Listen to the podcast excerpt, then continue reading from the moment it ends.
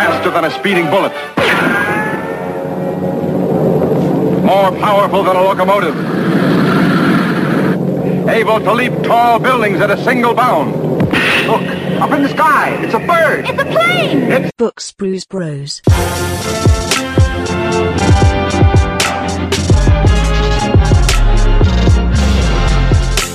Good evening. Welcome to episode one of Books Brews Bros. Episode one, volume three, I believe it is. This is like the third time we've done this. Uh, we'll let you know the legacy number next week. This is Eric. This is Enrique. And that's Daryl. All right. And today, um, well, first and foremost, we're welcome back to the show. It's been, I think, three months since we've done this. Now, actually, what, what are we in? May? We're in May, so it's been about five months since we've done this.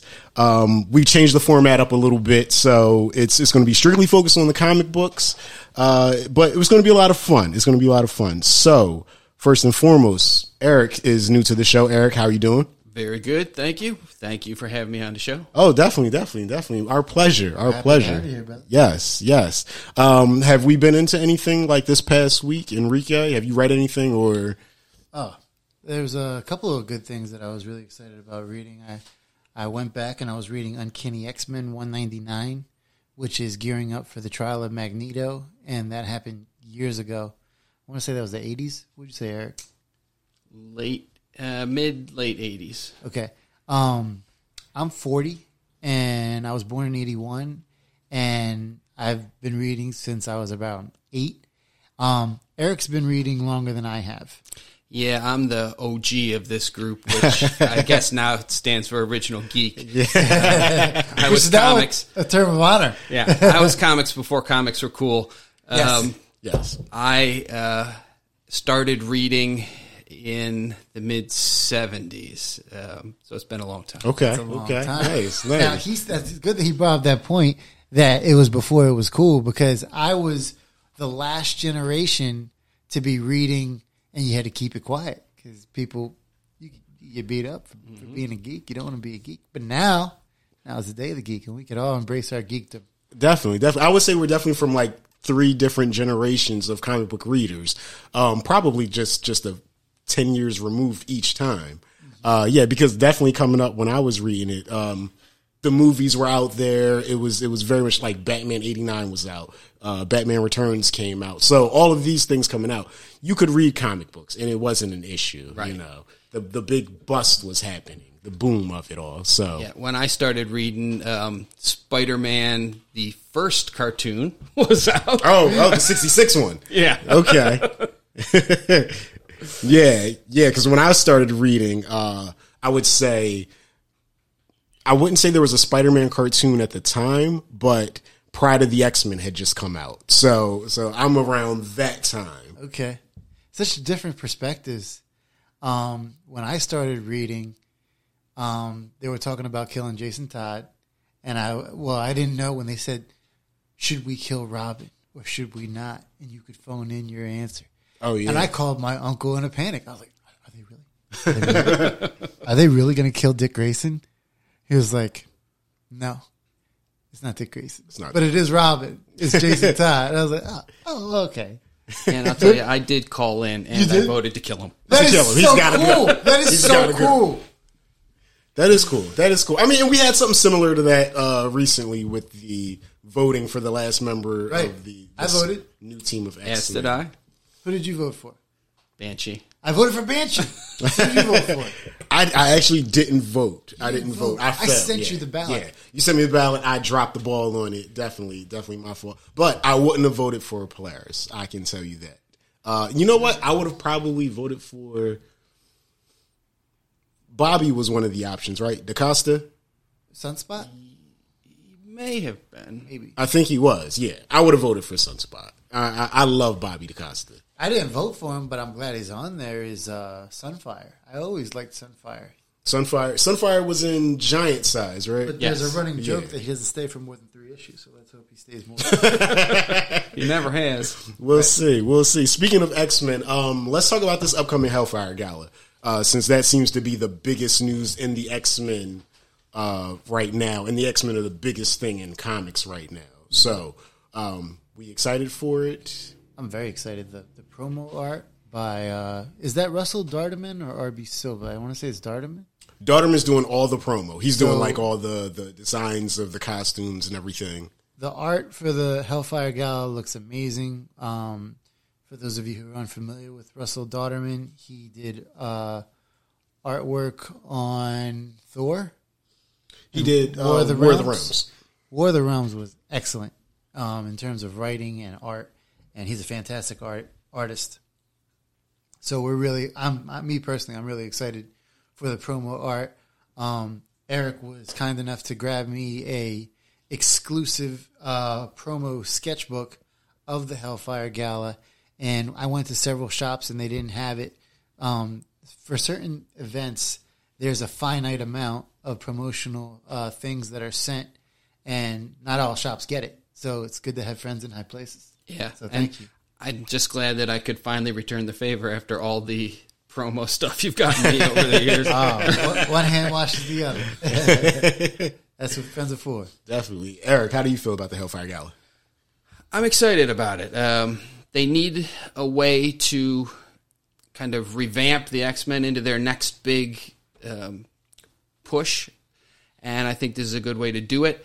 I again, being the old head, um, anything that has to do with the Hellfire Club and, and bringing back that the kind of mystique that not the character mystique, but the Right. mystique around the Hellfire That's Club. perfect way to describe. Um, I'm all in favor of. so I Nice, think it'll be cool. Yeah, yeah, I'm very excited for it. I'm very excited because I really feel like after Ten of Swords, things have been like really not stagnant, but it's been. I haven't seen the reign of X yet. You know what I mean? And and right, and right after Ten of Swords, they were like, "We're in the reign of X," and it just feels like they're still establishing things. They're still fleshing things out. Yeah, so I'm- I'm very much looking forward for the Hellfire Gala. I'm looking forward to what we come out of on the other Right. side. That's what I'm excited for. The event itself, like they've kind of already spoiled it for us, so that I, I'm excited for the event, but it's it's not going to have the same bang for me like it would have if not for. Um, it- not even solicitation. Is is it solicitations that really spoiled it, or just them No, just saying just shit? Leaks. Yeah, yeah. So We are overinformed, and we don't need to be. yes, yes. We we needed to know that there was going to be a Hellfire Gala. We didn't need to know who the final member of the X Men was. Why why not entice the, the reader to buy the book? Right. You know what? We didn't need to know that the Avengers are going to show up. We didn't know that the Fantastic Four was going to show up. We didn't even know somebody dies. Didn't even know any of that. We stuff. didn't know that my, that Magneto's going to be on trial directly as a result of something that happens in this story. Yeah. Like, what are we going to find out? Like uh, two words that we didn't know when we buy the story. Like, what what's the purpose of buying the book? Yeah. I will say though that the fact that they leaked that the Fantastic Four was going to be there makes me psyched. Are they bringing Franklin? Ah, that's a Very good question. that's a very good question. Because- wow. Only in one book did Dan Slott completely make an enemy out of me. I don't know, maybe maybe, maybe the gentleman sitting next to me as well. But Franklin Richards, oh, the Fantastic Four, the son of Reed and Sue Richards, he's been established as the most powerful mutant in the 616 Marvel Universe, which is the comic universe for forever. Yep. Am Oh, I yeah. right? He's been Phoenix on steroids since he was eight. Yeah. and they've often uh, speculated as to what the future would look like. And in most, if not all, I want to say it is all futures. Franklin Richards is the last thing alive with Galactus. With Galactus, yes. A history of the Marvel Universe. Mm-hmm. and history It's of the Marvel the Universe and Earth X and Everything. in so many future scenarios. Yep. He's the last one standing, and he is a mutant Yeah. until Dan Slott decided that he's not. But the X Men have not reacted to this new revelation, so I'll be curious to see how they do respond and interact.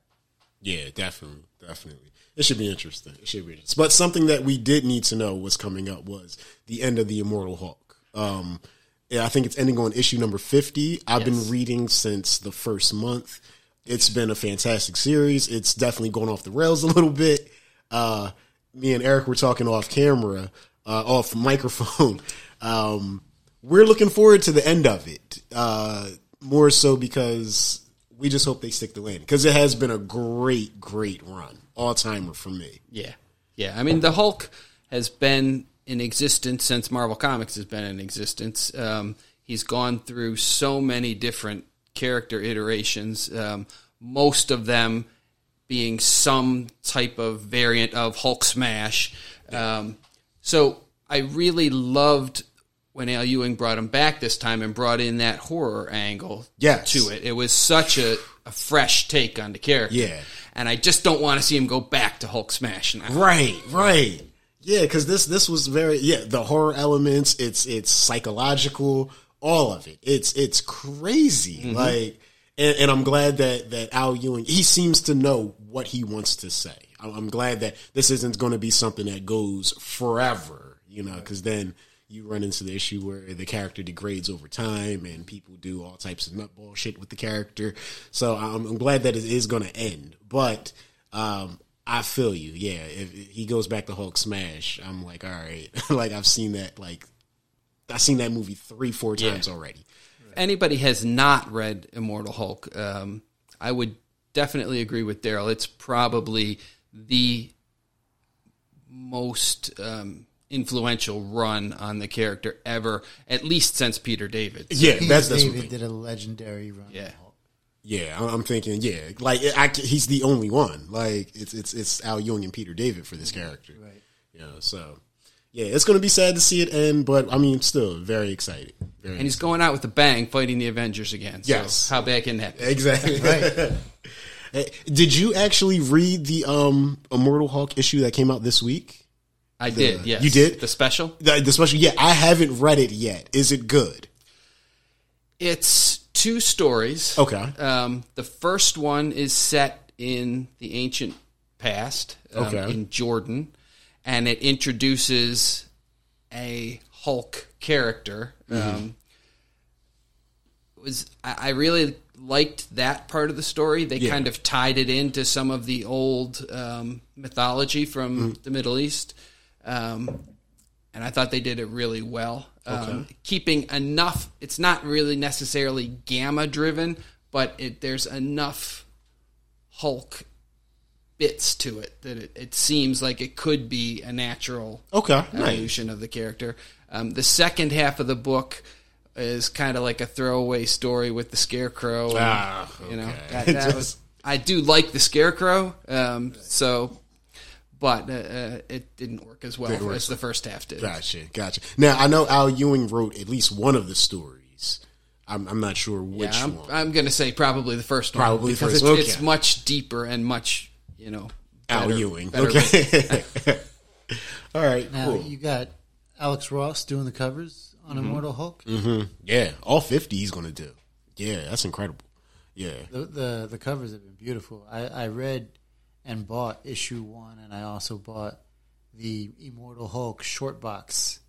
Um, that's as far as I went with it. But on the strength of Eric's recommendation and Daryl's recommendation, and my uncle John, um, I I do have to go back and read that. Probably on Marvel Unlimited, the uh, comic book app that you can get on your tablet or iPhone or whatever kind of mobile much device. better way to read it because if you're buying those original issues now, they're pricey. Yeah. Oh, yeah. Oh yeah. Oh yeah. And Eric and I uh, often used to talk about how back in the day, if you couldn't find an issue that you're looking for at a comic convention, you're not getting it. You know, you, you could get what you could find or what you could afford. Mm-hmm. You know, not everybody has sequential issues. It's not a wealth. Like today, if you can't find something, oh, you can order it, and we'll send it to you. yeah. Yeah. Now. Um, it wasn't like that. Now it's a little different. Or you can say, oh, if you really want to read it, just read it online. Yeah. Yeah. It's it's On it's available. Marvel somewhere. Unlimited or DC. What is it? Infinity, Infinite, D- DC Universe Infinite. DC Universe Yeah. Infinite, which used to be DC. We got to get that name right. We can't be like butchering it. we got to get that. if we're gonna be recording a podcast talking about this stuff, we got to at least get their name right, so they'll actually send us some stuff in Sure, advance. sure. You know. I think it's Universe Infinite. I'm not even sure myself. I'm just saying it. I hear you. Like, I think the position DC's in right now, Yeah. they'll send you They'll- some stuff yeah, regardless they'll if you get the name wrong. all right, and our our last headline is is the same bit of news everyone's talking about. Uh, Emily Blunt basically saying that she don't like comic book movies. She doesn't want to be Sue Storm. Um, people keep asking her about it. Uh, I saw an interview where the four second clip of this interview where she says that um, she's not interested. I saw the entire interview. It's about three minutes, and to add context to everything, and she isn't as dismissive as about it as people were saying. But you've seen a more recent interview on Howard Stern, Right. and it was pretty disheartening. I saw. Well, I, I saw. I listened to because because I listen to Howard Stern every morning on the way to and from work, um, which was right after a fantastic Seth Rogen interview. But that's a story for another time. um, this Emily Blunt interview, and I was like, oh, great, Emily Blunt. Maybe she's going to talk about her and John Krasinski being in the upcoming Marvel uh, Cinematic Universe Fantastic Four movie. And as it as it began, it became quite clear that she personally is interested in playing as Sue. I was like, ah, that's a bummer. She doesn't want to be Sue Storm. Okay. But as she continued to elaborate and speak so candidly, uh, my my feelings towards the interview and her in general quickly changed because it went from her expressing a lack of interest in playing the character into her really, in my mind, tanking whatever fan casting we had going for her husband and for her. She was going to do it fine, but in my mind, She was if- driving a plane into the ground. the studio was on the fence on whether or not to cast Emily Blunt and John Krasinski. This interview completely tanked that whole idea. So the whole time, like after five minutes, I'm like, "You got to wrap this up. You got to please, please just shut up. Just stop talking. Like you're because I eh, okay if you don't want to do it, fine. But I still want John Krasinski to be Reed Richards. He'd be fantastic. He'd be wonderful. Ironically, as Mister Fantastic. Did you see Russell Dauterman actually draws Reed as looking like John that. Krasinski And now? it's it fits. Yeah, yeah. I mean, I, at this point, with everything, would I do I want them as Reed and Sue? Eh, I'll take them, but eh, eh, it's they're not a necessity for me anymore. This is my take on the whole thing. Okay? um, I don't know Emily Blunt personally, obviously. Um, she Yet. could just be a raging biatch, but I somehow don't think that she thinks that she is a bigger actress than Scarlett Johansson or um, Robert Downey Jr. or um, Chris Evans or Yeah. you know um, Chadwick Boseman, any of the people that have done Marvel films. Um, so to just be that dismissive of it, Yeah, it's it, but it seems to me as a smokescreen. Yeah, You know, we okay. know other actors that have gotten in trouble for saying, "Oh yeah, I am doing Marvel Yes. movies." So it wouldn't surprise me if saying, "No, I'm absolutely not doing one" means she's definitely in. They're filming already. Yeah, yeah, because because it was uh, last year. It was Tatiana Maslany who got cast as She-Hulk. She was oh Variety, the Hollywood Reporter. Oh, she's playing She-Hulk, and then in November she's like, "No, I'm not. Why are y'all saying this stuff?" And then in December, Kevin Feige's like, starring as She-Hulk, Tatiana Maslany. So it's like, okay. So yeah, I wouldn't be surprised if Comic Con in July, Emily Blunt comes walking from behind the curtain as Sue Storm. So, yeah, I, I definitely, yeah, it's it's it could be just bullshit. Like, I hope you guys are right yeah, because I still believe in miracles, yeah, and I'm an optimist. All right. Well, that's the end of our headlines. Now we've got that's cowbell. So we've got our our top three comics of the week. Um, who wants to go first? Oh, go ahead. You want me to go first? Go for it. All right, all right. My number three, I have Fantastic Four Life Story number one, written by Mark Russell, art by Sean Izaakse and Nolan Woodard doing the coloring. Um, Fantastic Four Life Story number one, fantastic. Um, pun intended. In my mind, this is what Marvel Studios needs to do for the Fantastic Four. Set in the 60s and everything, and just have Reed get lost. Have the four get lost, and then come back current times. Like, uh, without going into spoilers, it's the origin story reimagined, of course. Um, I wouldn't say it's not modernized. It's modernized in its storytelling, in its presentation, but it's very much a 60s era piece. Uh, I know you've read it as well, Eric. Yes, in fact, it, it's it's my number two book. It's your number two, So I'll just talk about it now. Okay. Um, I I loved it. I mean, I I liked Spider Man life story, um, so I was kind of excited to see what they would do with Fantastic Four. I think Fantastic Four life story number one is far better than Spider Man number Yes. one. Yes. Um, I love the '60s feel to it. Um, the fact that they opened up with Reed Richards talking to JFK about the space race Crazy.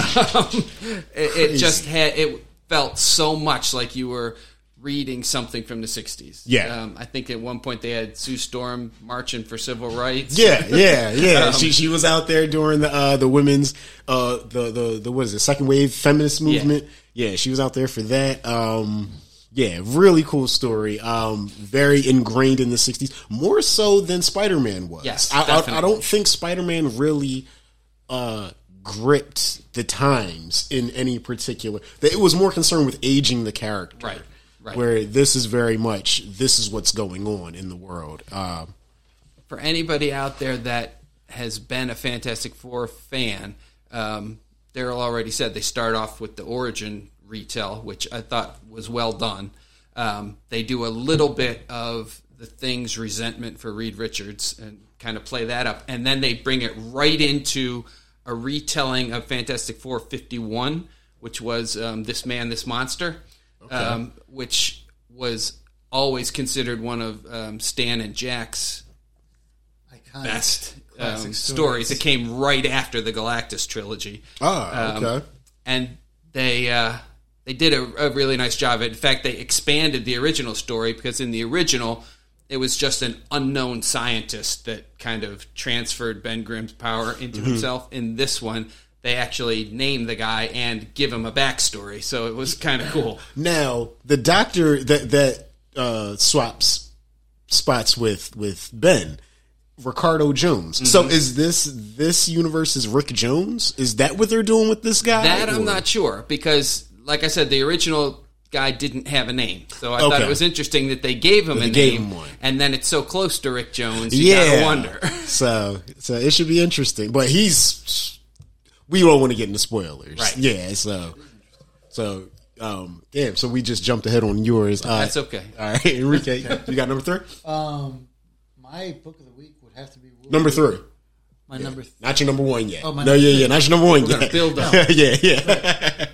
Oh, my number three would be uh, Uncanny X Men uh, 199, which is kind of an old book. Um, Oh, oh, the one you spoke on earlier. Okay. It led to the trial of Magneto, Right. which also led to Magneto taking over for Charles Xavier, um, not just with the X Men, but in teaching the New Mutants. Because what made me want to read that was in preparation for the trial of Magneto, I wanted to go back and reread the original trial of Magneto. And um, yeah, so that's what I was reading. And these are the early days of Rachel Summers, the daughter of uh, Jean Grey and Scott Summers. Um, pretty interesting character. She, she plays a big part in X Factor. Um, but yeah, that that set up the, the original trial of Magneto, which I thought was fantastic. Cool, cool. Okay, okay. And Anybody can find this on Marvel Unlimited, right? Absolutely. Definitely. Okay, cool. And the original trial of Magneto, he was tried by the World Court. I think this time is going to be a little different. I think so. I hope so. I, if he if he killed a mutant, he will be tried by the Quiet Council or the chosen people of Krakoa.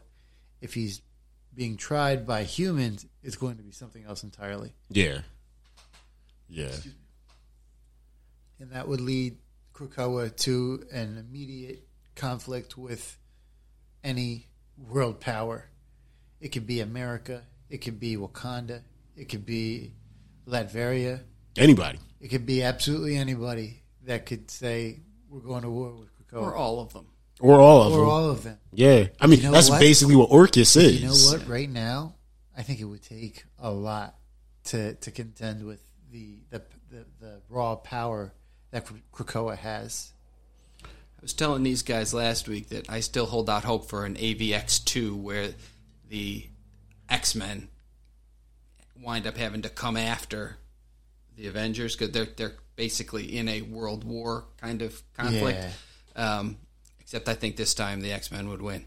Yeah, I think so. Yeah, and take over the planet. That'd be awesome. They might. Well, for years, for ever since they were created, they've been hunted by humans, and the Avengers. Not for nothing, they really didn't do much to like. Hey, we heard you were being discriminated. Yeah. Oh, yeah, against," never. Where, yeah, like they they grazed on that in the original Avengers versus X Men, written by Brian Michael Bendis, which was a cool story and awesome art by Jim Cheung. Yes.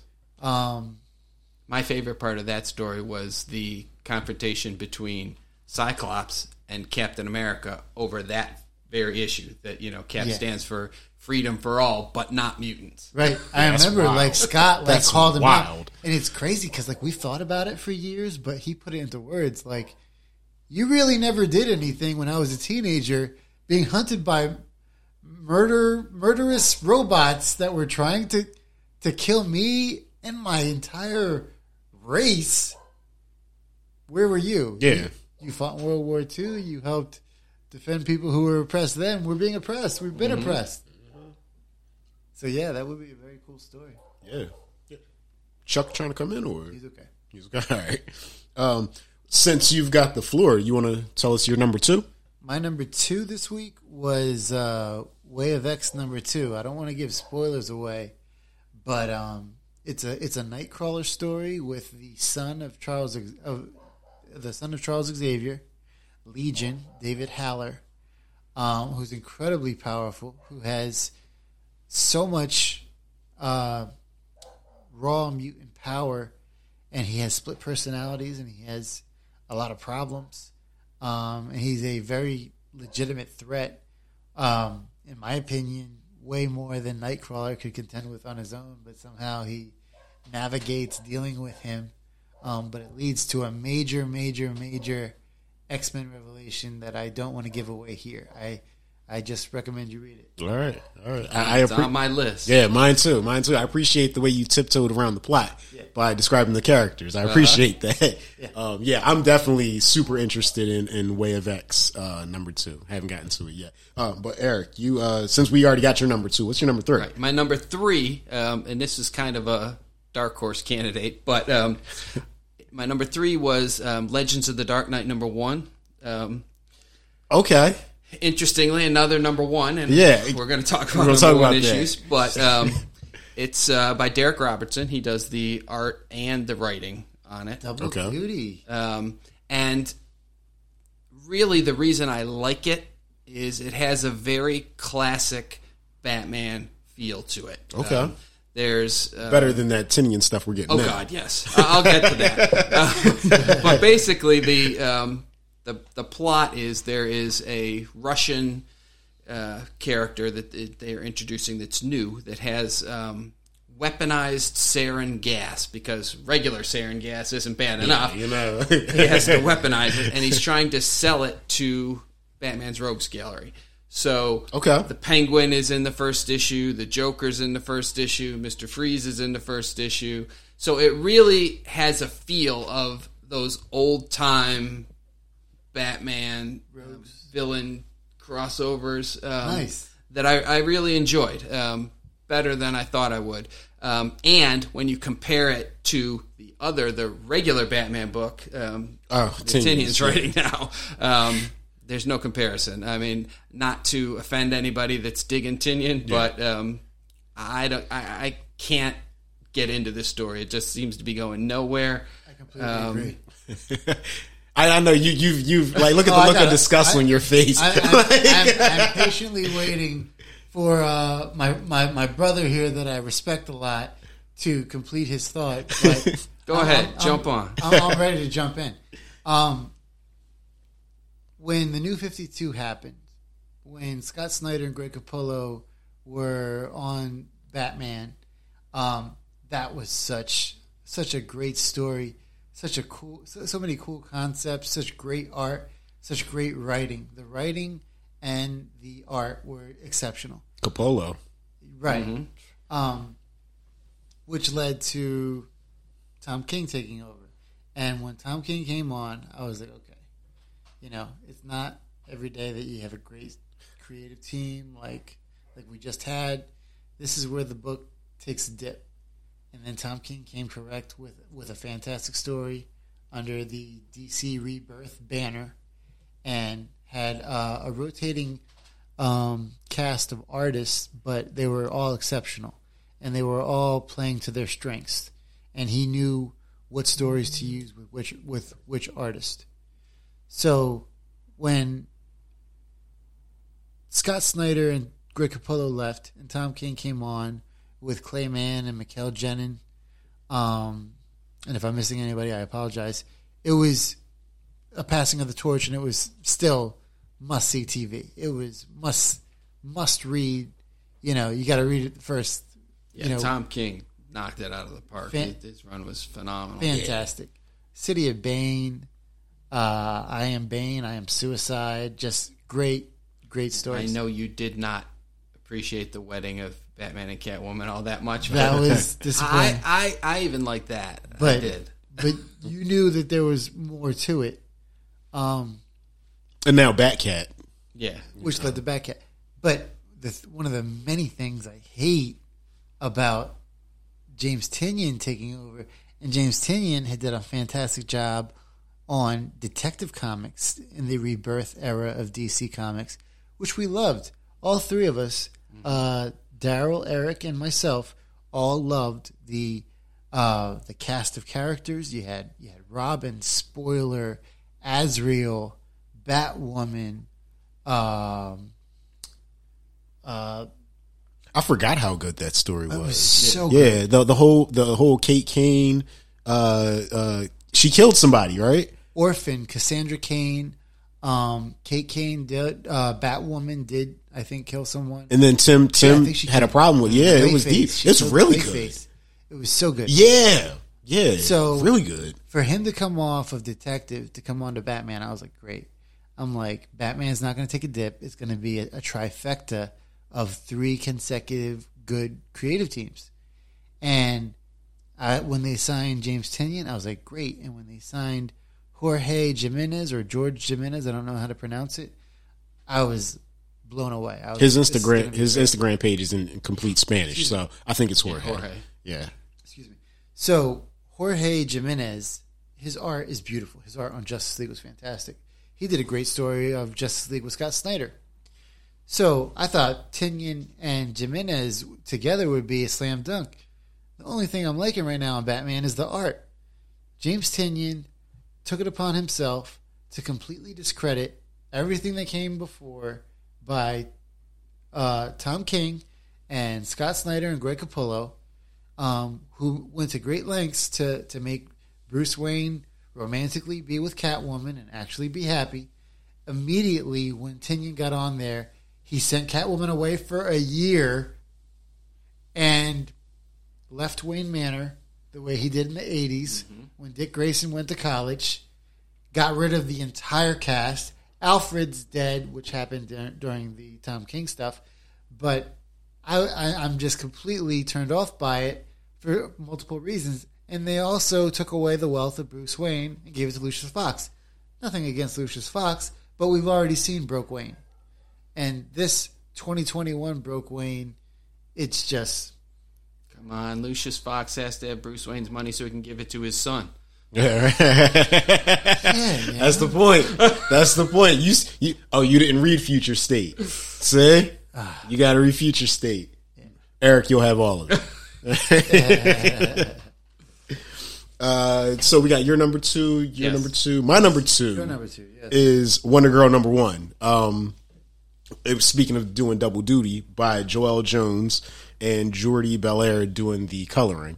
Um, uh, Wonder Girl, who is in future state Wonder Woman, is a new character, Yara Fleur, created by Joelle Jones. Uh, I fell in love with Joelle Jones on Catwoman right after the wedding. That's when I started like really paying attention to her because the Catwoman run that that came out after the wedding is really good. Like I really enjoyed it. The whole thing in what is it, Alleytown, I think it is, and all that shit.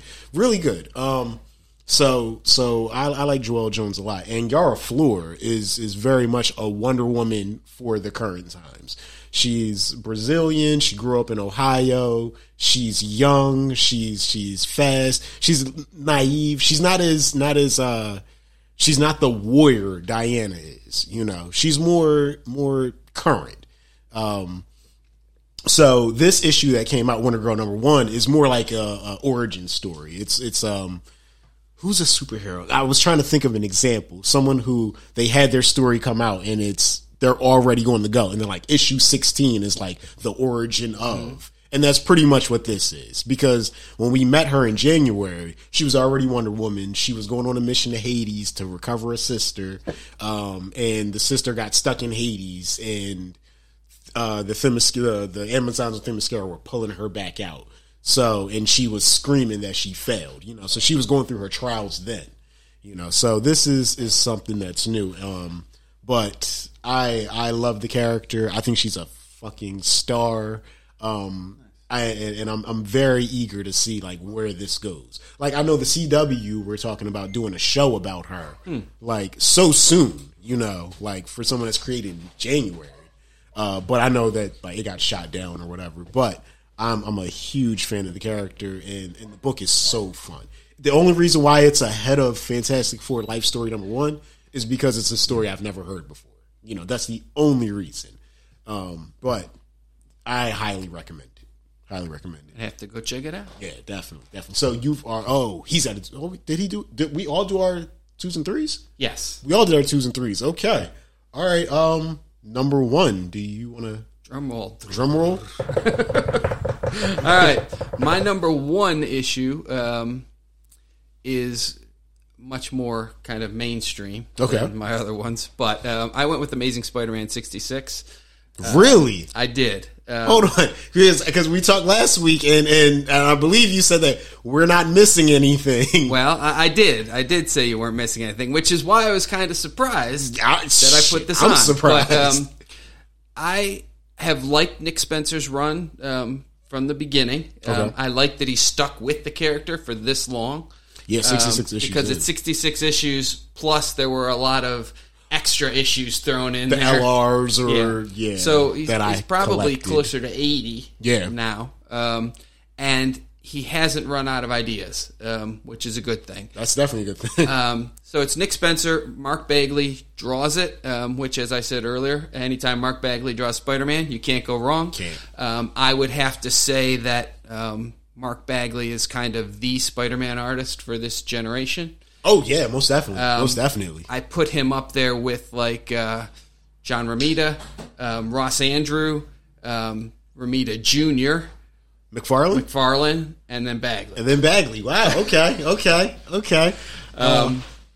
But it's it's a continuation of stories. It kind of wraps up uh, the storyline that just finished Okay. in Spider-Man, and then sets the stage for the next one um, without giving too much away. Um, it opens with uh, the reintroduction of the Rose as a character um, in the last storyline. Those of you who haven't read it, you might not want to listen to this, but Kingpin brings back his son, brings him back to life. Um, Yeah, see, I'm I'm Spider-Man's my favorite character in all of capes and cowls, and I am a solid 21 issues behind. Okay. you know, only because like it was it, it turned into I'm gonna wait for this arc to finish while I'm reading all this other shit, Mm-hmm. and then I'm gonna wait for this arc to finish while I'm reading all this other shit.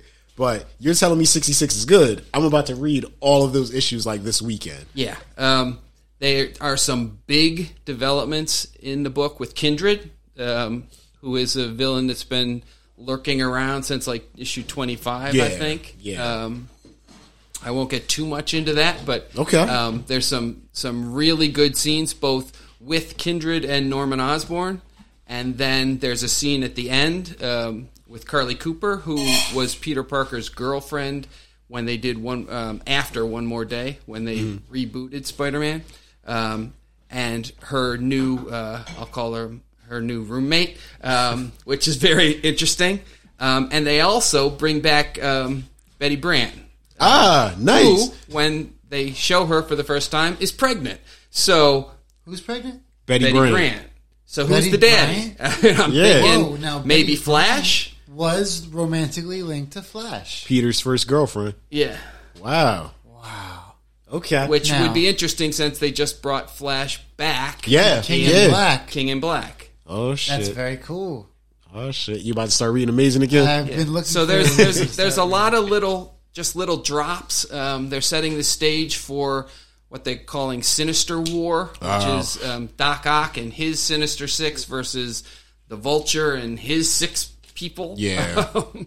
I don't know how that's going to go over, but the War of Jokes and Riddles, Marvel style. Exactly. um, Spencer has not let me down yet. I mean, not every book is is gold, but um, all of his events that he's done have been tributes to big storylines from the past. Yes. Um, and I like that. Um, I thought they've all been very well done. They're not replays of anything, but they're just nice tips of the hat. Um, so I'm looking forward to see what happens. Nice, nice, all these nice. Yeah, I'm about to read those 21 issues that I'm behind, like this weekend. I hope you like Boomerang. Oh, uh, you know, I've read, I've read Boomerang. Yeah, I, yeah. I mean, Enrique, what's your number one? Um, I'm all about a good redemption story. Uh, we were talking about Detective Comics during the Rebirth era, where James Tynion did a great job uh, reforming and rehabilitating um, Clayface. Uh, I haven't read enough Nick Spencer to of Nick Spencer's Spider Man to to make uh, an opinion about it.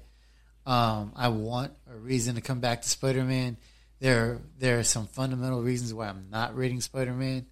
Um, the biggest one is the deal with, with Mephisto that he made during what Eric mentioned not long ago, the One More Day storyline, where Peter Parker makes a deal with Mephisto to save the life of Aunt May, who shortly after the Civil War is assassinated by an assassin of Kingpin. And he does everything in his power to save her life. He talks to Mr. Fantastic, he talks to Doctor Strange. How can I save my Aunt May? And everybody's like, this is just her time. She died.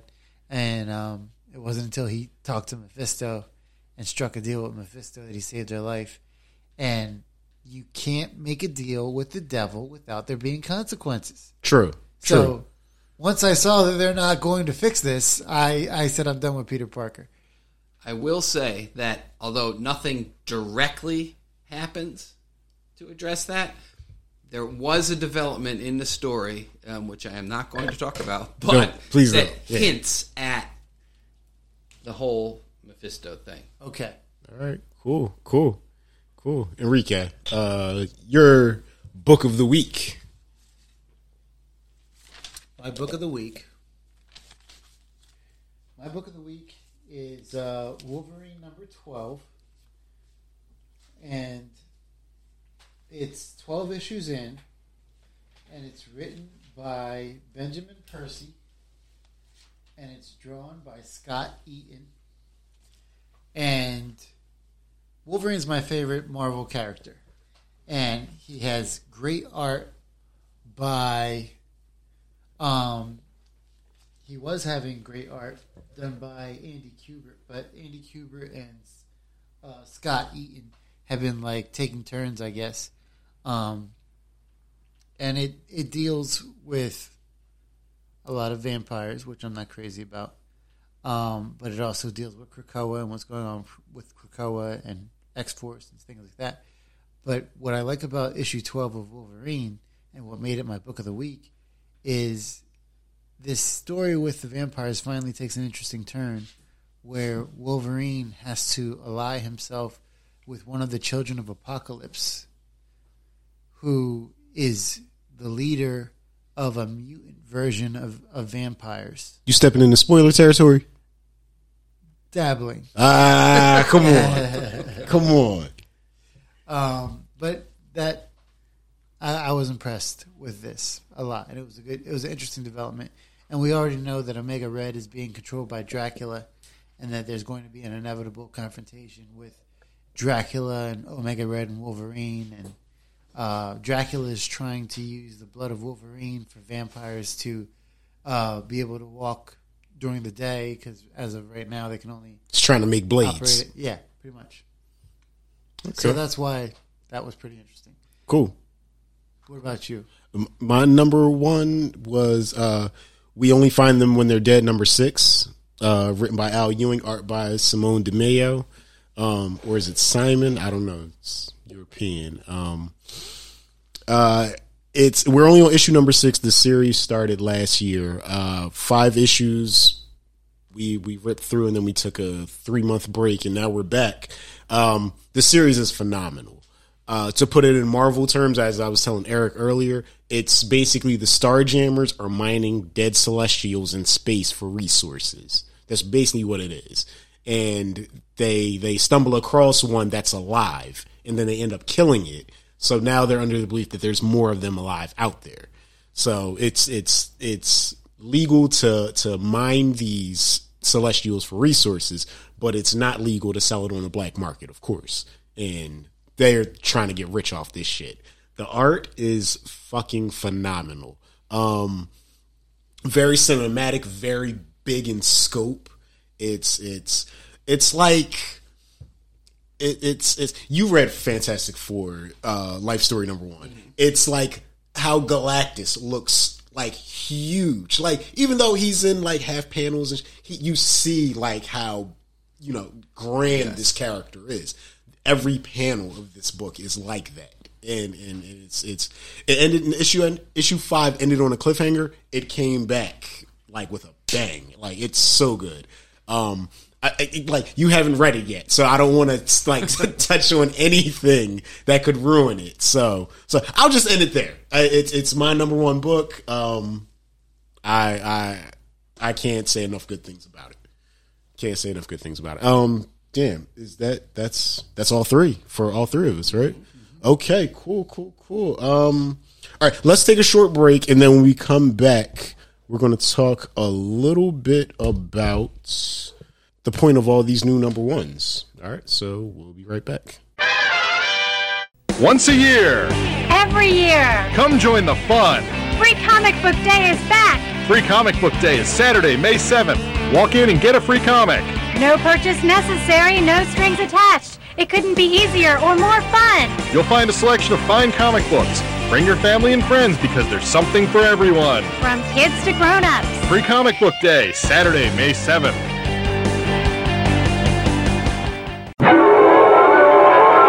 All right, we're back, and our discussion piece for this episode, um, since this is issue number one of Books Brews Bros, and we've reviewed a couple number one issues in this episode or this issue, um, what's the point of new number ones? Like, I feel like, well, first for this podcast, I feel like the number one was valid.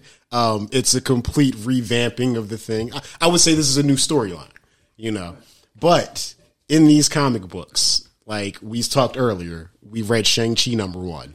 Um, we've been reading the current run on Black Cat, uh, where they're fresh starts, but they're really just continuations of the Definitely last a arc. continuation of the storyline that was in the last issue. Yes. So what is the point of these new number ones other than to sell books? Because we know that's So the right, number everyone one knows thing. that. Yeah. So like, are it, like do these number ones serve any other purpose? Um, It's like an onion. There's there's a lot of layers to it. Like part of it is a paper chase, absolutely. Uh, sometimes it's solely a paper chase, and that's the ones that you really don't like. But sometimes it's starting a new story with some fairly new characters that has something to say, and you know those are the legitimate number ones. Um, them having to reboot X Men so soon in this new era of X Men seems like a paper chase. We're Most gonna- definitely. we're still going to read it because Oh, yeah. it's the flagship title of the X Men. But sadly, it, it's uh, more often than not uh, just a financial reason and uh, explanation for them to start fresh and make a new reader who doesn't know better think they're getting a collector's item. So what you're saying is comics are like onions. They have layers. That's my best Shrek impression.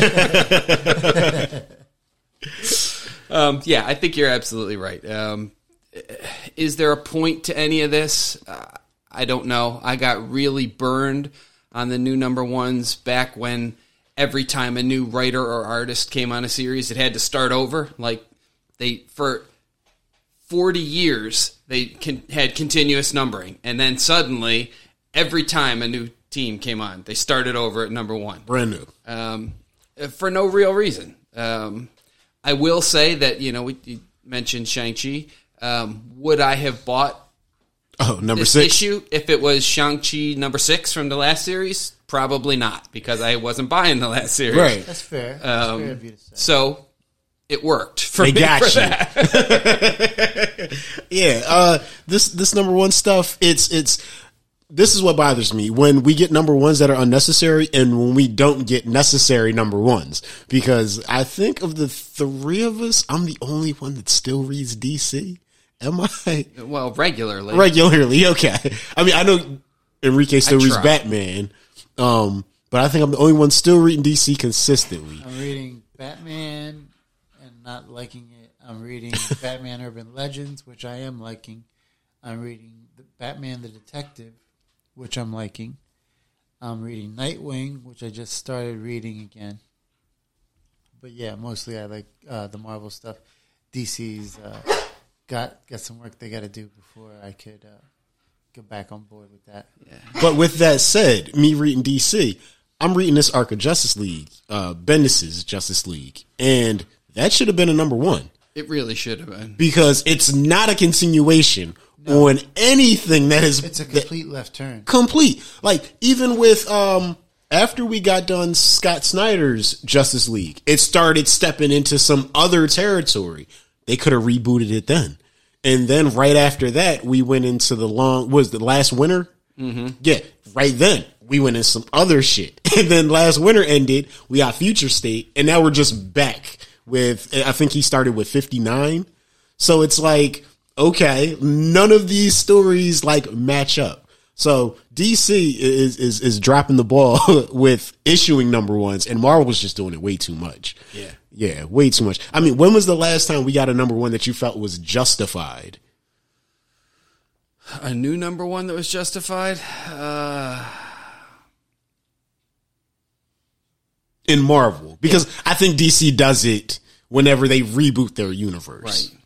I mean, I I guess all the when they re-released everything after Legacy. Okay. So like that Spider-Man number one, I Right. thought, okay, it, it- you're kind of starting a new story here. So Oh, yeah. that worked for me. Captain America number one that came out the same time, I was okay with that. You know, Daredevil number one that started around then. But I think once that little cluster, Mm-hmm. um, I haven't haven't really cared for A number one. Yeah. Yeah.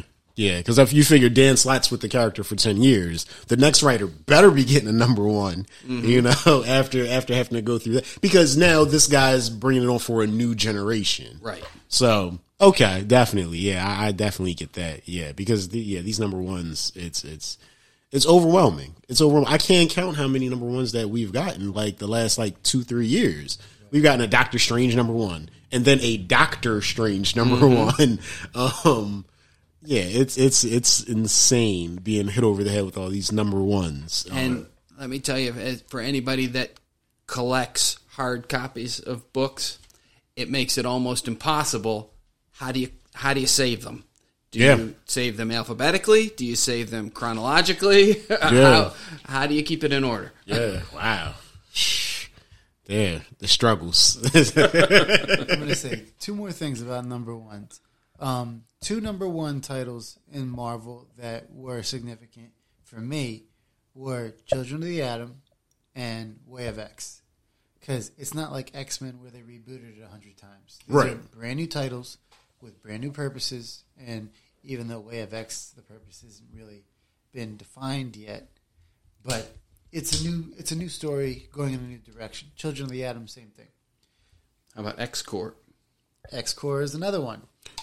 going in a new direction, and I know that you're a Warren Worthington guy. I know he likes, you know, uh, Eric likes Angel a lot. Um, and I did enjoy X Corp number one. Um, but I will also say, with the numbering and the number ones, they could be all these number ones you want.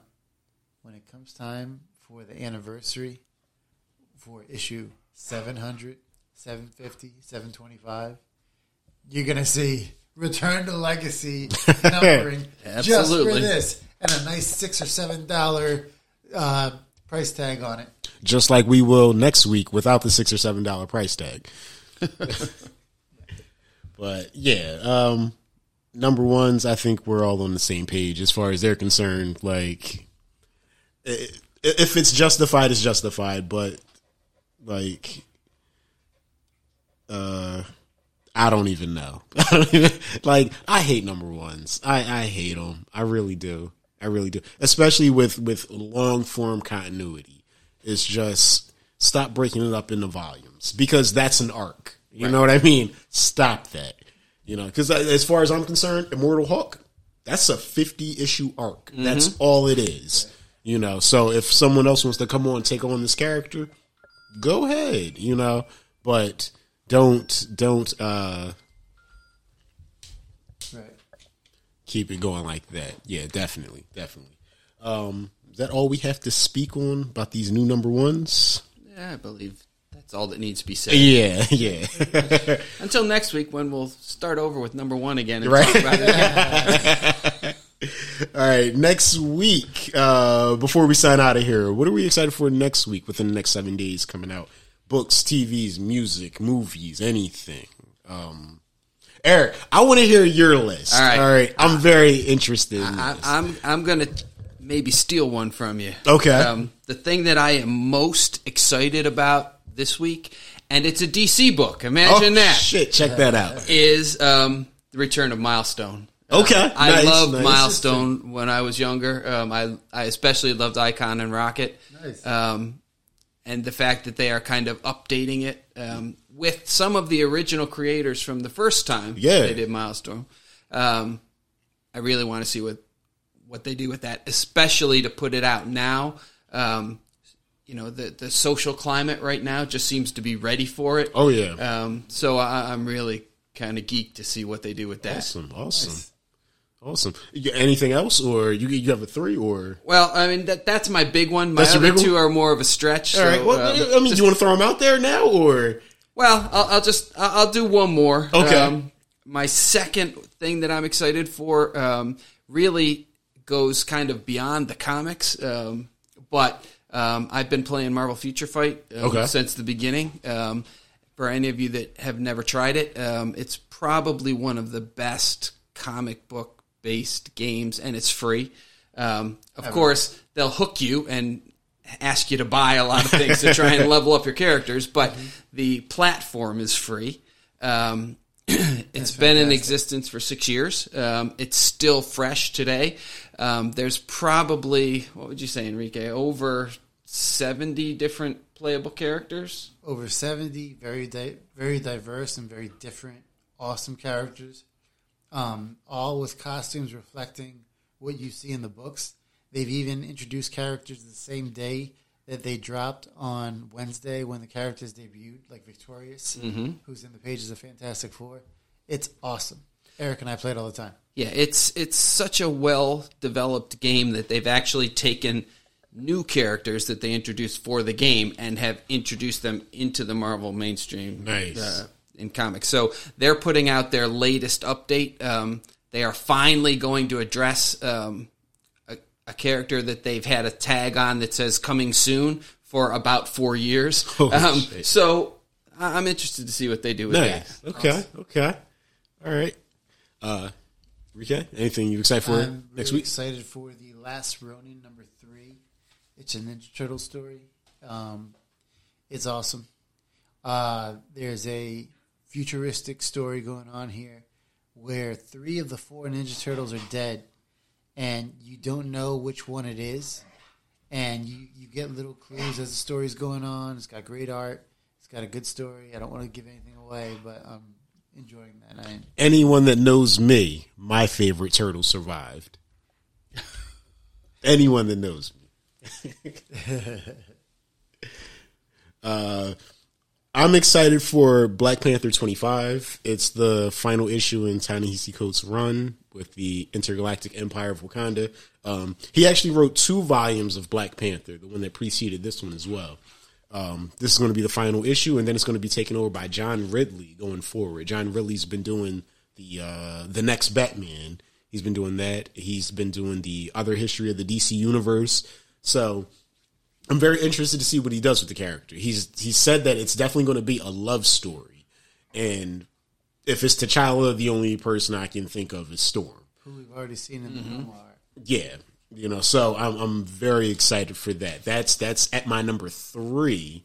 Um, my number two is the next issue of Something Is Killing the Children, written by the panned on this podcast earlier, James Tynion. Um, as far as I'm concerned, he just can't write Batman. Like everything else, he is exceptional. Something is killing the children. Is that an ensemble story or is it a singular character? Um, there's probably. I mean, I I think he's in the story because there's a little boy named James, um, that looks just like him.